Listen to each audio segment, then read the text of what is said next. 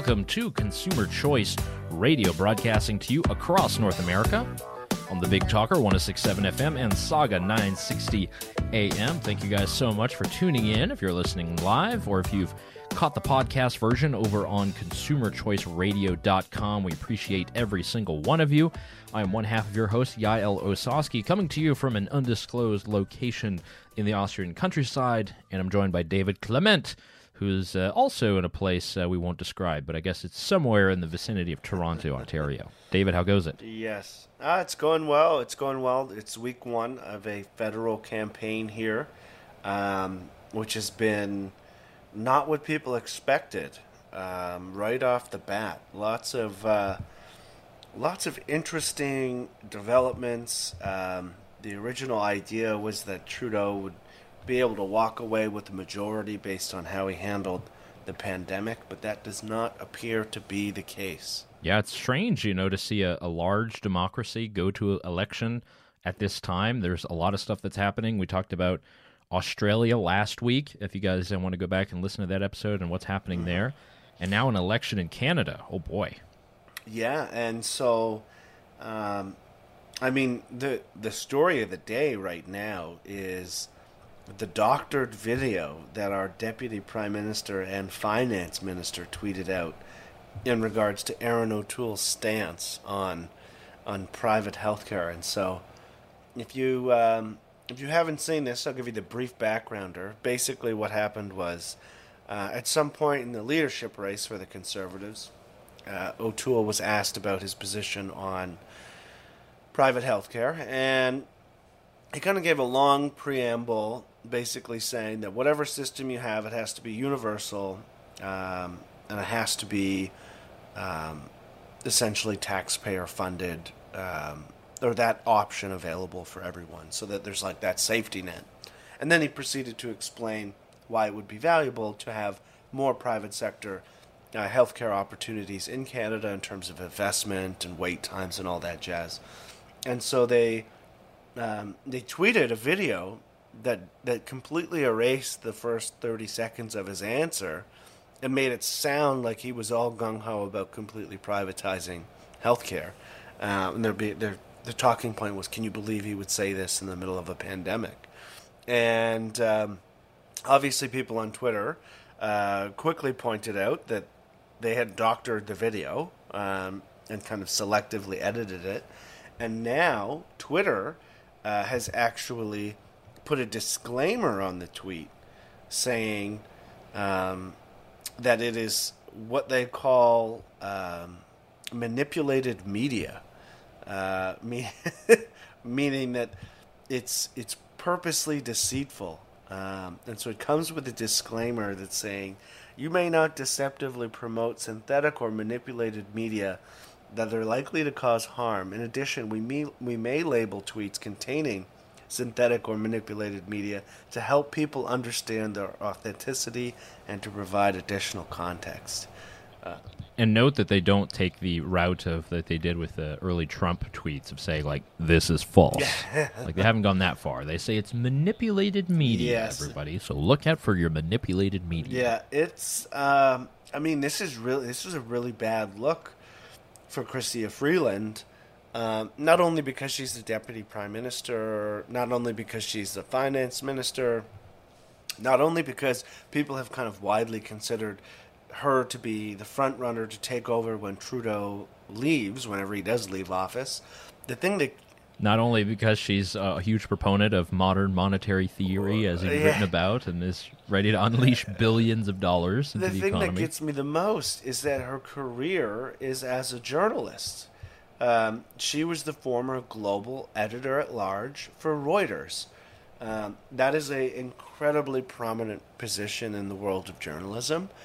And here we have her literally pumping out disinformation um, en masse with, with probably 100,000 views uh, in the middle of an election that, um, I mean, what's, what really gets me here is that under some of the laws that um, have been proposed under this liberal government that have not been passed yet, but have been proposed, this type of behavior would be illegal. Um, so it's it's just incredibly ironic. It's a terrible look for the liberals. It just makes them look like they are fully unprepared to actually have a campaign um, where they talk about ideas. Um, and yeah, so it's it, it, this is it is not a good look right now. If yeah, it's everything about caricatures. Yeah, right? it's the well, it's uh, what is O'Toole's position on abortion? It's like, well, he's been pretty clear about that. Oh, what about conscious rights for doctors? It's like he's been pretty clear about that too. Now they're hitting the healthcare panic button. It's like, wait, aren't you guys supposed to be campaigning about why people should vote for you? I mean, that's what the other parties are doing. They're unveiling their platforms and talking policy and saying, hey, we want to do this about housing and this about senior care and yada, yada, yada. And some of it's bogus, but at least they're presenting ideas. Right now, the liberals just seem dead set on just throwing everything they can at the wall and seeing what sticks. And right now, nothing is sticking. Well, it's funny that you mentioned uh, Chrystia Freeland's previous position as a journalist because those did her, get her on the Bill Maher show, uh, which you know we're still angling for. We haven't gotten those invites yet, David. Um, I guess we need to spread a little bit more manipulative media, and then we might get uh, might get that big invite. Uh, not really sure, but you're you're definitely right. These are the kind of things that many people, um, those who might be in the Democrat Party in the U.S. or the Liberal Party in Canada, um, or even the Liberal Party of Australia. I mean, these are the things that people are gung ho mm-hmm. about. You know, having making sure that our elections are not manipulated. And but look, uh, pendulum swings both ways, man. If uh, you're putting out there some kind of manipulated information, if you're not fully quoting people, I mean, this stuff has been happening for years and years, and it always happens in campaigns. People take things out of context and run with it. There's groups worth tens of millions of dollars that will run ads based on those quotes. You know, we played the uh, the one of the rusty truck that the unions did against uh, oh, O'Toole yeah. there and the conservatives as well. So it's it's similar. They'll just take like small things out of context and blow it up. And if you've empowered, you know, some of these companies and said we invite you to, you know, create your judgment as a tech platform on the various stances that people are taking, yeah, you're going to be held to that standard too, buddy. You're not going to be left out yeah, of this. Yeah. Oh boy. Um, I mean, yeah. So it's it's looking it's looking nice uh, to know that there's a, an election. It's it's fairly short. Um, I know that we'll we'll get uh, a little bit of fever and hopefully some uh, clips as well for next week because uh, the the end of August is coming. Uh, people are coming back from vacation a little bit, and there's definitely going to be uh, some more issues to talk about. similar to that, David. speaking of elections, there's another one in California, the recall election yes. of Governor Gavin Newsom. Uh, this is a, a big deal. Recall elections don't happen that often. I mean, California, I guess, uh, I guess they have happened a good about in two decades. Uh, but he's getting slammed left, right, and center. Um, his pandemic policies are, are, being put, you know, sort of on a on a platter for everybody to criticize. Uh, someone like Larry Elder, fellow talk show talk show host, seems to be in the running as a, as an alternative. But uh, what do you think of this whole kind of recall thing? Because uh, people like um, Senator Warren, uh, they're saying it's anti-democratic. I mean, it's it's pretty rich for her to say that a recall, which is literally citizens voting whether or not to recall a governor, is anti-democratic, given her involvement in the uh, impeachment process for Trump. I mean, certainly one is more democratic in the literal sense than the other, even if they're both valid or invalid. Um, so, I mean, I love seeing this. Uh, I, I, think back to when Scott Walker beat a recall initiative in in Wisconsin. Um, I haven't followed it closely enough to know if Newsom has the legs here to, to take it home. But can you just imagine campaigning basically on the slogan of "Don't fire me"? Like it's not like, hey, like I'm running against person X and I'm better than them. It's like, no, hey, just please don't fire me. I'm not that bad. so according to the polls, uh, looking at 538.com, uh, which is a great resource basically for any election in the world, I think they do a, a good job.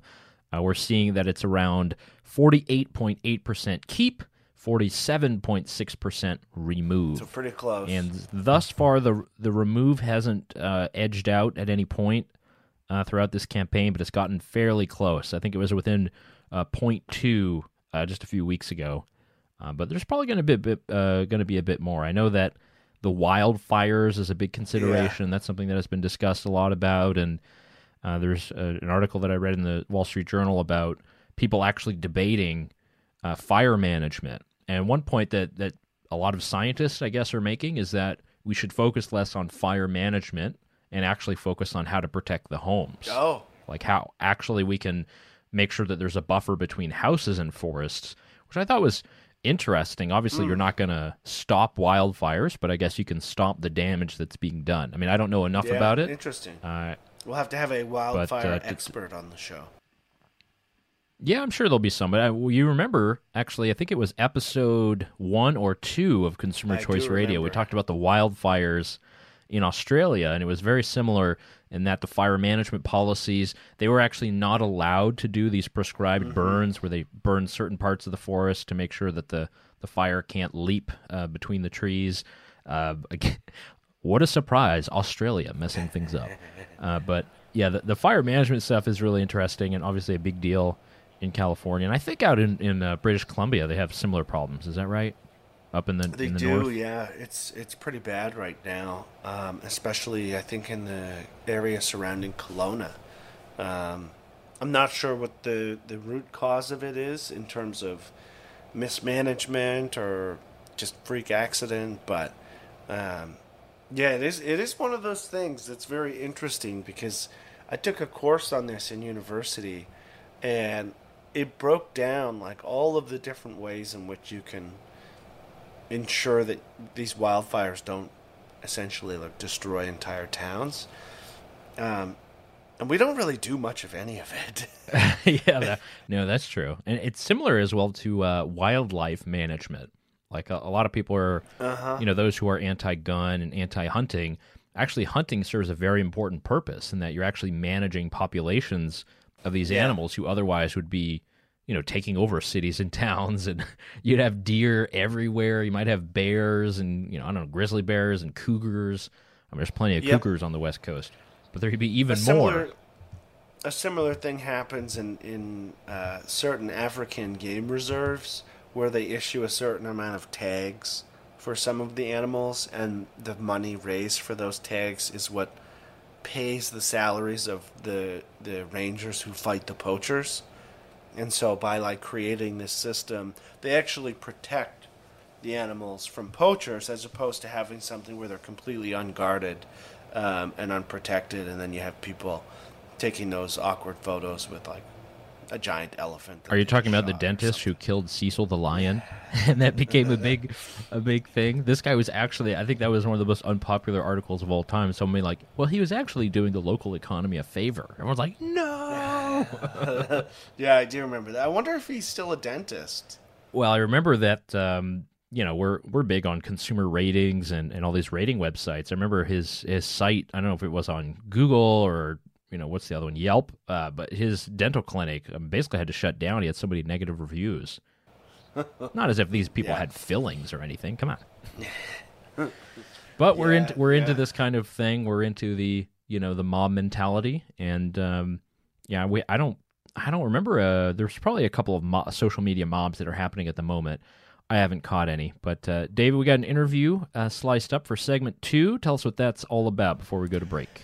Yeah, very excited uh, for our next guest. Uh, her name is Zara Sultani. She is a Afghan refugee, a senior consultant with Loyalist Public Affairs. Um, someone certainly with her ear to the ground in regards to what is currently unfolding in Afghanistan. Uh, so stay tuned for that interv- interview to hear her insights on what is going on. Perfect. We'll be right back after this.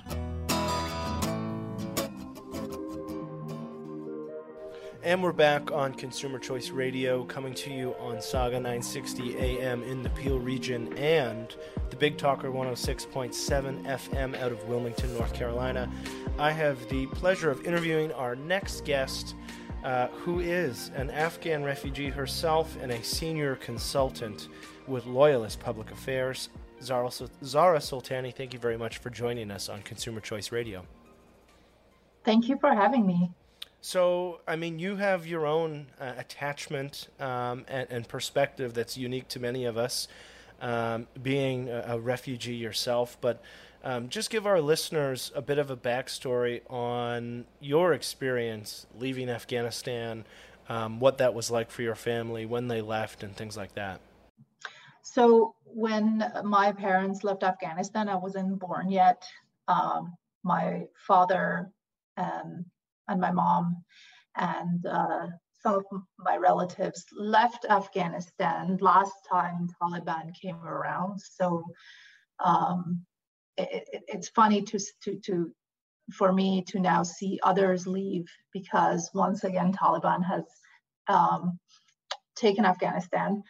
Um, that was back in 1980s. My family, um, or late late late 80s, when my family left Kabul to Iran, and that's where I was born. I was born and raised as an Afghan refugee.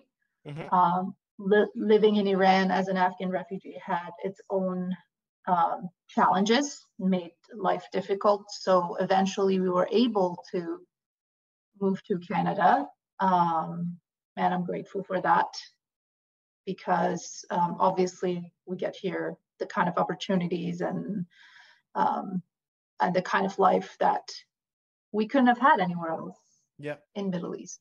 Yeah, absolutely. I, in, in, Iran, sorry, n- not in Iran and not in Afghanistan. Yeah, of course, of course. Yeah, I mean it's um, just different different levels uh, of oppression um, varying between between those two countries. So, I mean, obviously, um, everyone has seen on the news that that Joe Biden has um, begun the withdrawal. There were all sorts of horrific images um, on television of people trying to flee to the airport, women passing uh, babies over to to soldiers to to attempt to give them away so that they could be taken outside of Afghanistan, given that the Taliban has has taken Kabul. Um, from your perspective, what is your take on the withdrawal, how it was done, um, whether that be President Joe Biden's response or in Canada with Justin Trudeau's uh, response, or in my opinion, somewhat of a, a lack of response or very delayed response? Yeah, so um, starting with what the local um, so Afghans experienced. I have, I still have family and a lot of friends who are artists, journalists, um, authors, poets in Kabul, and um, the way this withdrawal was conducted um, obviously allowed for Taliban to take over Afghanistan and the major major cities in such a such a short period of time. It even surprised those living in Afghanistan. And, you know, um, people, my friends who've, you know, they've, they've, they've been through, some of them have been through suicide bombings and they've, they've, they've seen it all, but there's, there's very little that surprises them, I think, but um, they, they're telling me that they were caught um, they were blindsided and they were completely surprised by how the withdrawal happened and how quickly Taliban were able to take over the whole country. Um, and I think that speaks to, um, and obviously after that, reading, um, getting other perspectives and hearing, um, you know, uh, interviews with retired forces and mm-hmm. other forces who've, who've, who've spoken to the withdrawal and how it was conducted. Obviously, um, there's there's a sense that this was a real failure in terms of how the withdrawal was executed. Um, but yeah, also there is. I was going to say it's one of those things where, at the very least, you would have expected a very well executed plan to evacuate all of those who helped Canadian or US armed forces during the war, because those people are the ones who are at extreme risk if they stay in Afghanistan. But all of these reports make it seem as if they forgot that they were there and now are left kind of trying to pick up the pieces in terms of who they need to get out and how they get them out and how are we going to get the planes there. Yeah and, and i'm getting even from you know the the press the pressers by president biden i'm i'm getting a sense of indifference towards um, how uh, uh what's happening there. And I imagine he probably had the same sense of the, the same indifference towards indifference towards how the withdrawal was uh, going to take place. And um, like many have pointed out, uh, you don't give up your most strategic base in the mm-hmm. entire country before you get your at least before getting your diplomats and your citizens out right um, Bagram Air, Air Base was so strategic um, from many perspectives, but also um, just for for for NATO and for America to have to have that complete control over that over that airbase. Um, I'm just I'm just thinking, you know, how beneficial that would be and how helpful that would be right now with the situation we see in um, in Kabul airport. Mm-hmm. Um, and we see right now all these different countries and all these different um, forces are running um, you know because because of that you know thousands and thousands of people just behind the gates of airport and and the and the taliban um, security gates mm-hmm um, which prevents a lot of people, which which again I hear from the locals there, they prevent a lot of people, especially younger people, to um, leave the country because of all those um, those uh, hurdles. Now we see these individual forces going out to uh, rescue for rescue missions to get people through the gates and um, through that massive number of civilians outside of the gates to get them to the airplanes. Um, obviously, having you know a second um, airbase, having Bagram would mm-hmm. have been so helpful in this case. It would have literally saved thousands of lives. I mean, that's just one simple example of how um, terribly this withdrawal um, has been executed because you know you you, you want to have um, if you know you're you're completely getting your forces out and you have diplomats and you have people at risk that worked for you and helped you out you want to have a few options at least for them to get out of the country because mm-hmm. right now it's just it's completely chaotic they have no control over um, the forces have very little control over who gets through and who doesn't, and um, they don't. They're they're doing this from a very weak position, right? And that's what's um, hurting them in in saving more people and yeah. saving American citizens. Yeah, it's one of those things where it's like you would assume not only would they want multiple exit points, um, but one that was secure. Um, obviously, the the Bagram Air, airport would be far more secure and controlled um, as opposed to what we're seeing um, in Kabul. Um, my, my next question for you is really what happens next. Um, so some have, have kind of posed the question if we're on the verge of another refugee crisis, um, similar to Syria. Do you see that kind of unfolding? I mean, initial uh, numbers at the gates um, would suggest that that's likely, um, but I'm not sure if you have a different ear to the ground as to um, the extent to which um, ordinary Afghan people will flee, um, much as they did in, in Syria.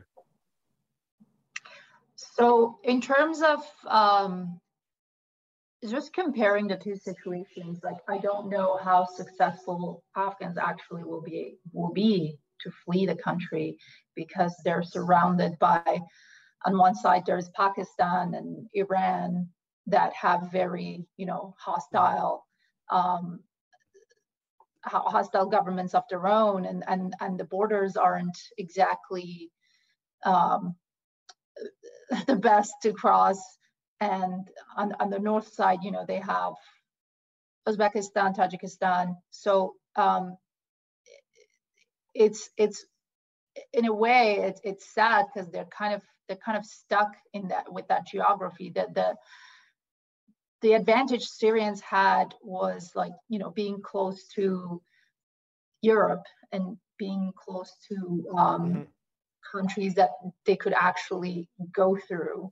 Mm-hmm. Um, so I don't I, I don't know if we're going to see that same um, sort of you know flock of refugees coming out of the country trying to um, uh, to, to to go to um, you know other countries and and the other question is like where would they go right they would they have to go so far they would mm-hmm. have to go so so far to get to a place that they would actually want to you know um, become a refugee in because again like the situation in iran pakistan and and the other countries uh, um, that they're surrounded by aren't exactly ideal yeah they're not um, safe they're not they're not um, they're not countries that are necessarily safe to try and pass through en route to legitimately safe countries.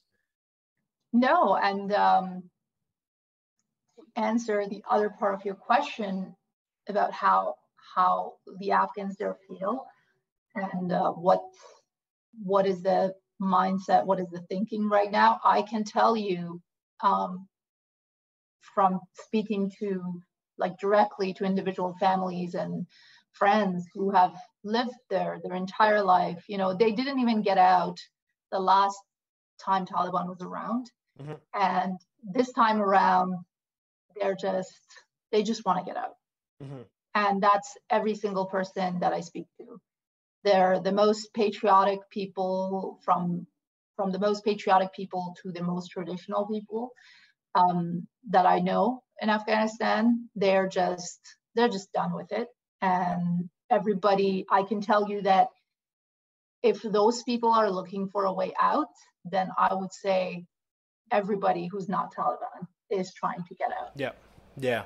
Yeah. And it, i mean it begs the question of what countries like um, canada and the united states can do i would certainly be of the persuasion that we should do more um, in terms of helping these people flee. And I know a lot of people have been like, well, they need to be processed and all of that stuff. And that's those are all valid concerns. But in, in quoting um, Erin O'Toole when he was talking about the folks who worked for our armed forces, he said, well, let's just get, a, get them out of there and sort the paperwork out after. Let's focus as safe with safety as the number one priority for these folks and figure out the processing of this after the fact, whether it means they end up in Qatar or coming directly to countries like Canada and the United States, basically load them up onto the planes, get them away from from this atrocious regi- regime, and figure out the paperwork after the fact because ultimately so many of these people who stay, especially if they worked with NATO forces, are likely to be killed if caught.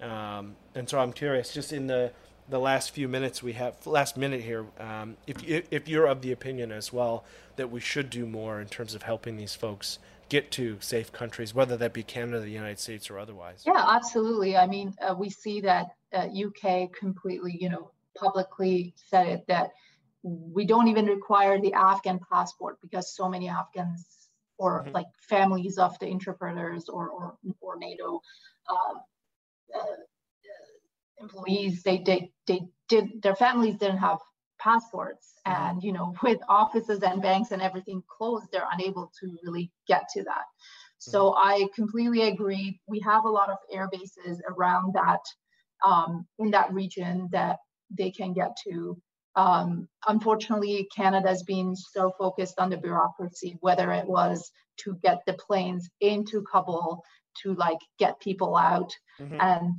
we saw there were concerns about seat belts and whatnot. It's it's it's insane when you're trying to save, you know, literally thousands and thousands of lives mm-hmm. to be to be um, occupied with that sort of thing. We have the resources, we can get them to Airbases and then process the paperwork afterwards. Well, Zara, I really appreciate you joining us. Um, we'll certainly have you on the show again as this uh, continues to unfold. And uh, yeah, thank you. Thank you for having me.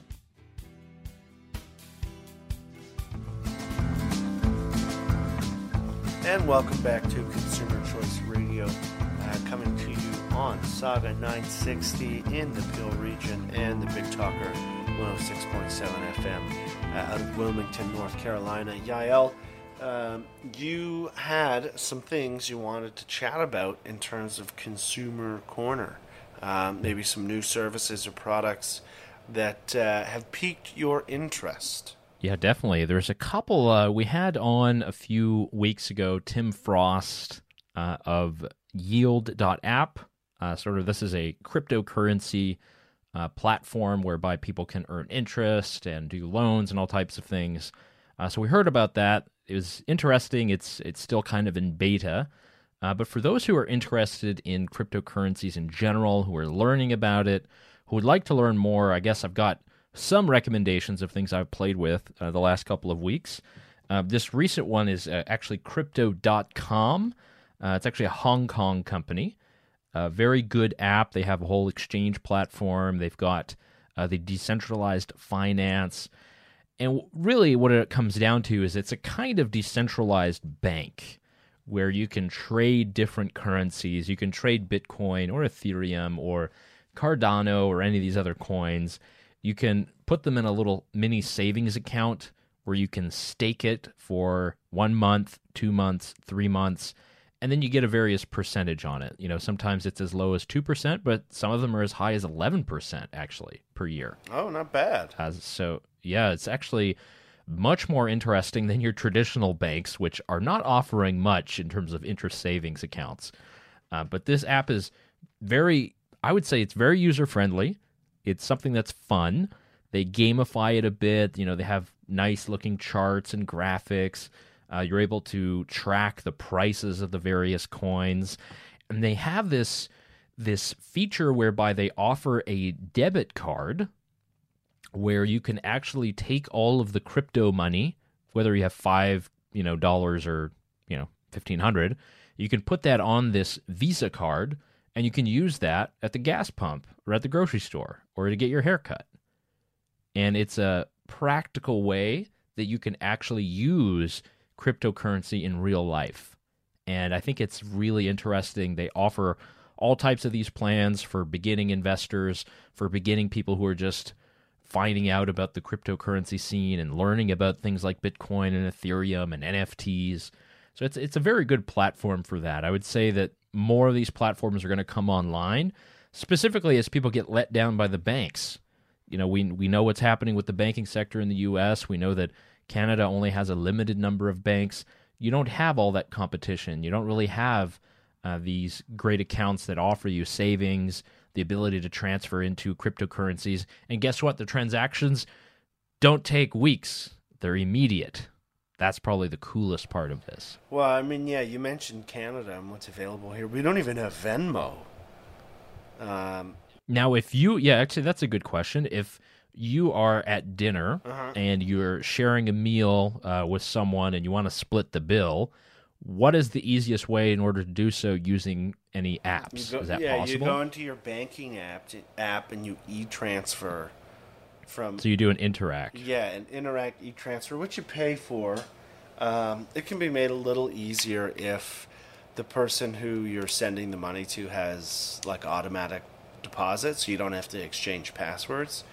Um, but there's a process to go through and like actually add the person.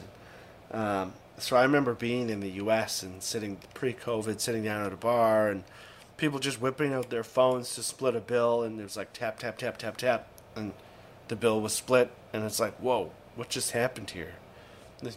in order for me to do that, I gotta like I got emails and two-factor authentication for each one, and text messages I gotta write codes for, and it's like, whoa, this is this is pretty cool. And then I looked into it, great product. It just wasn't available in in Canada.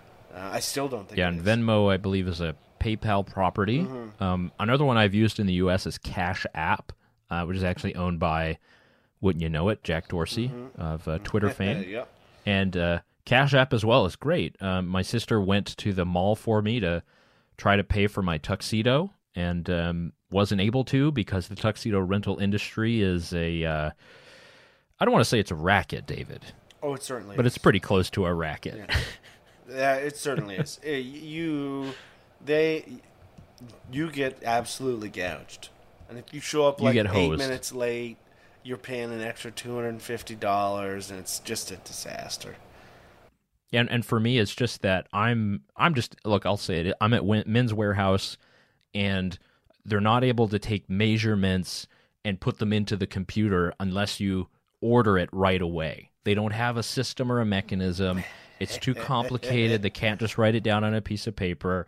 Long story short, my sister had to go. She wasted probably you know an hour there. So I sent her, you know, eight dollars uh, on Cash App for a smoothie, so she could at least get that at the mall and go back home and be satisfied. Uh, but you're right with these apps, you know, in the in in at least in Europe, you know, we have instantaneous transfers you can do through the IBAN system. Uh, but there are innovative banks like N26, uh, which are actually launching in the U.S. and I believe soon Canada, and they do offer direct payments very quickly. I mean, I, I use this sometimes and it's super fast. So who knows? You know, you could have reform around the corner. Yeah, well, yeah, that would be good. Um, I have another cool product that I tried for the first time. Um, you and I talk about alcohol a lot. Um, beyond hard seltzers, the alcohol market can be pretty stale, um, with big players kind of controlling the scene. So I got I, I went to, to university with a guy who started this brewery that is en route to being carbon negative um, which I thought was quite interesting. So I tasted the beer. The, the beer is great. It's the brewery is called Karbon Brewing. Carbon spelled with a K. Um, and the process in which they actually make the beer, like I'll give you an example where you take the barley and the grains and whatever. Um, usually that stuff once it's done fermented, they throw it out. But these guys will throw it in like an industrial biodegrader, capture all of the methane gas, then canister the methane gas and use that to heat the kilns. And so it's like by being super efficient and trying to capture everything, um, they're able to actually create a, a product that's pretty pretty competitive on price and just pretty cool. Um, the way I looked at it, I was like, oh, okay, this is new. And I mean, I, I don't know if you're like me, but when you try, when people come out with new beers and someone's like, oh, this is the best beer ever, it's like, ah. I mean, beer's been around for a long time. It's probably not the best beer ever, but this was a pretty good beer. Um, so it's a pretty good beer, and it uh, has this cool, innovative technology kind of locked into the, the production process, which I thought was was quite cool. So we'll probably actually have to chat with the, the CEO of that company at some point and hear what's going on there in terms of uh, green uh, or sustainable brewing. And I'm sure they did this because of a, a government rule that the uh, breweries need to be uh, XY energy efficient. Is that right, David?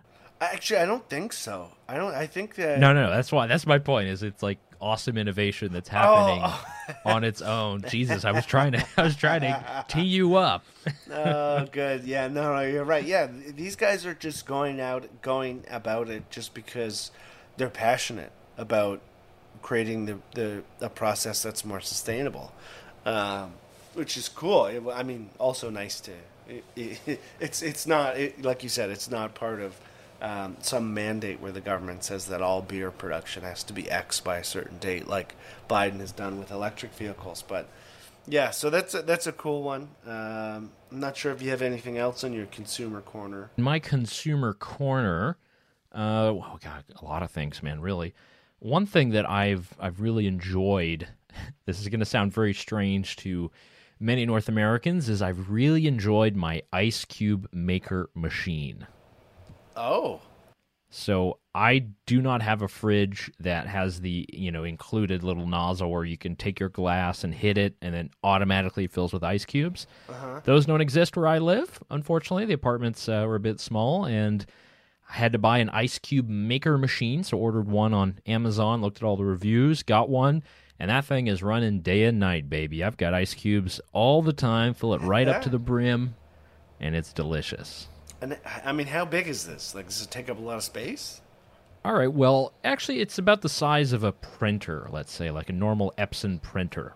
Oh, that's not you too know, bad. it's maybe a bit higher, but yeah, I mean, it's it'll take up some space in your kitchen, so it's best to, to put it somewhere that's a bit out of the way.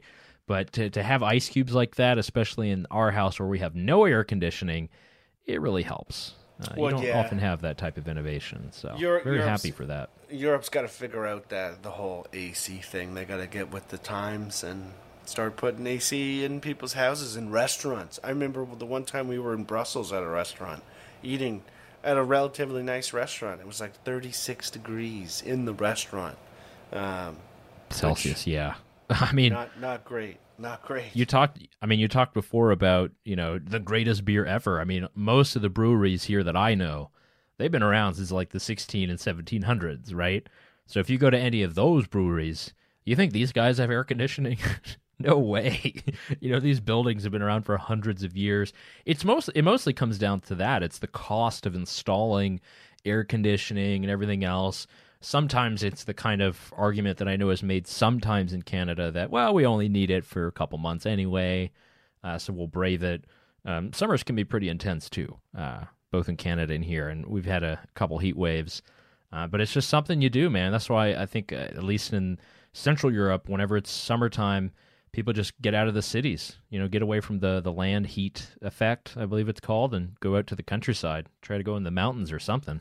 Yep. Yeah, yeah, I don't blame you. I mean, Canadians do the same thing to a certain extent, up to camping, cottages, all that jazz. Um, I assume, actually, I know that it's the same in, in the North Carolina, South Carolina area where people are out to the lakes or the Outer Banks. Um, and so, yeah, it's uh, that's actually what I'll be doing next week is disappear into the wilderness up north. Um, very excited about that. Very excited about that. I know that you're um, away in the Austrian countryside, which um, I have a lot of stereotypes running through my head when I hear Austrian countryside. Oh, I bet you do. The hills are alive with the sound of music. Uh, yeah, pretty much. Yeah, I'd I'd say so. No, but it's it's just like any other place. I mean, uh, looking at Austria and, and the countryside, it's you got the big mountains out west. You've got you know sort of your foothill areas. If anyone has ever been to Italy, it's somewhat similar. You know, you've had a couple farms and some homes and some rolling hills, uh, but it's nice and cool. And uh, uh, one thing that's crazy, David, is I actually just saw my first American tourist uh, the other day at the Starbucks. Wouldn't you know it? And was he not baffled when he was asked for his vaccine pass in order to sit inside the Starbucks? I assume he had it. He was flummoxed. Did he have it? Yeah, he Okay, did. Because so in order to enter the EU, uh, I think pretty much everyone can enter now, but you need, do need to have that vaccine pass. So you need either the two shots or the one Johnson Johnson. Yeah, yeah, yeah. Uh, I don't think they allow the Chinese shots or anything, but uh, he he was a bit flummoxed. He's like, "Oh, okay," and he had to go through his wallet and whip out his card. And I felt for the guy. It's like, man, if you only knew my life. Uh, I mean, I hear these complaints about the vaccine passport, and I get it, and I share that mentality. But at this point, every time I want to go to a restaurant or a cafe or anywhere to sit down, or if you're spending more than five minutes, here's this one. I went to the amusement park on Saturday, David. Uh-huh. Amusement park, outside, fun. There's a, a just a ride where you go spinning around. I was asked for my vaccine pass to get on this ride. But it's outside. It's outside, of course it oh, is. Oh, that's weird. And what's the justification? Well, you know, people open their mouths and they're screaming. I don't know. But I had to show the guy that I was vaccinated in order to, uh, well, they have the 3G rule. So it's either uh, you are tested negative, you have the vaccine, or you've recovered from COVID recently. Oh, that's an interesting one because that usually isn't included. That third one. No, here, if you have a medical certificate stating that you've recovered, then then you're good to go. Yeah, okay, that makes. I mean, that's. I mean, that's that's better than most places. Most places, the like, I don't think Canada has a distinction for that. There's no Yeah. way, like, there's no uh, distinction for like, oh, okay, you overcame COVID three weeks ago, so you're good. But Now, well, anyway, they're talking about getting rid of Yeah. it. So we'll see, guys. Hope uh, hope you guys are doing well. Great episode here of Consumer Choice Radio. David, it was a pleasure as always. yeah, yeah. Until next week, uh, we'll talk to you soon, and uh, enjoy enjoy the weather.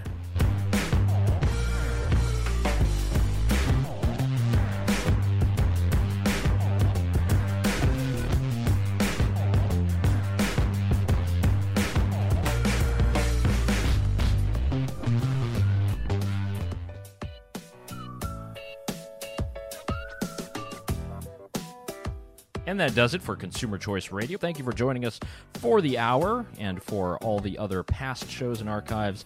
Check out Consumer Choice Radio for much more. Consumer Choice Radio, hosted by Yael Ossowski and myself, David Clement, is a syndicated weekly conversation featuring the latest news, interviews, and expert analysis that covers consumer topics from around the world, focusing on innovation, tech, regulatory policy, and science. Tune in every week to learn why consumer choice matters. You can find all of our previous episodes, interviews, and show notes over on consumerchoiceradio.com, as well as the podcast version of this show. And as always, be sure to subscribe and rate us wherever you do listen to your podcasts.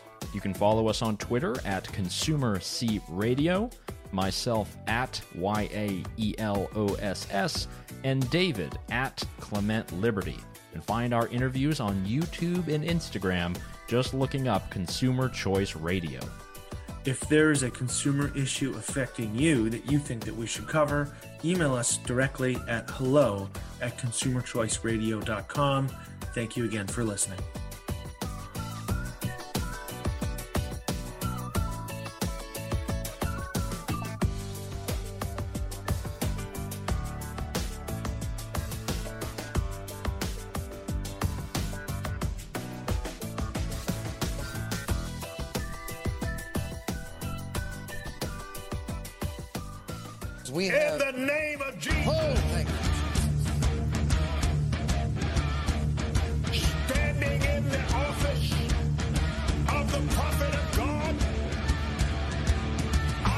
Execute judgment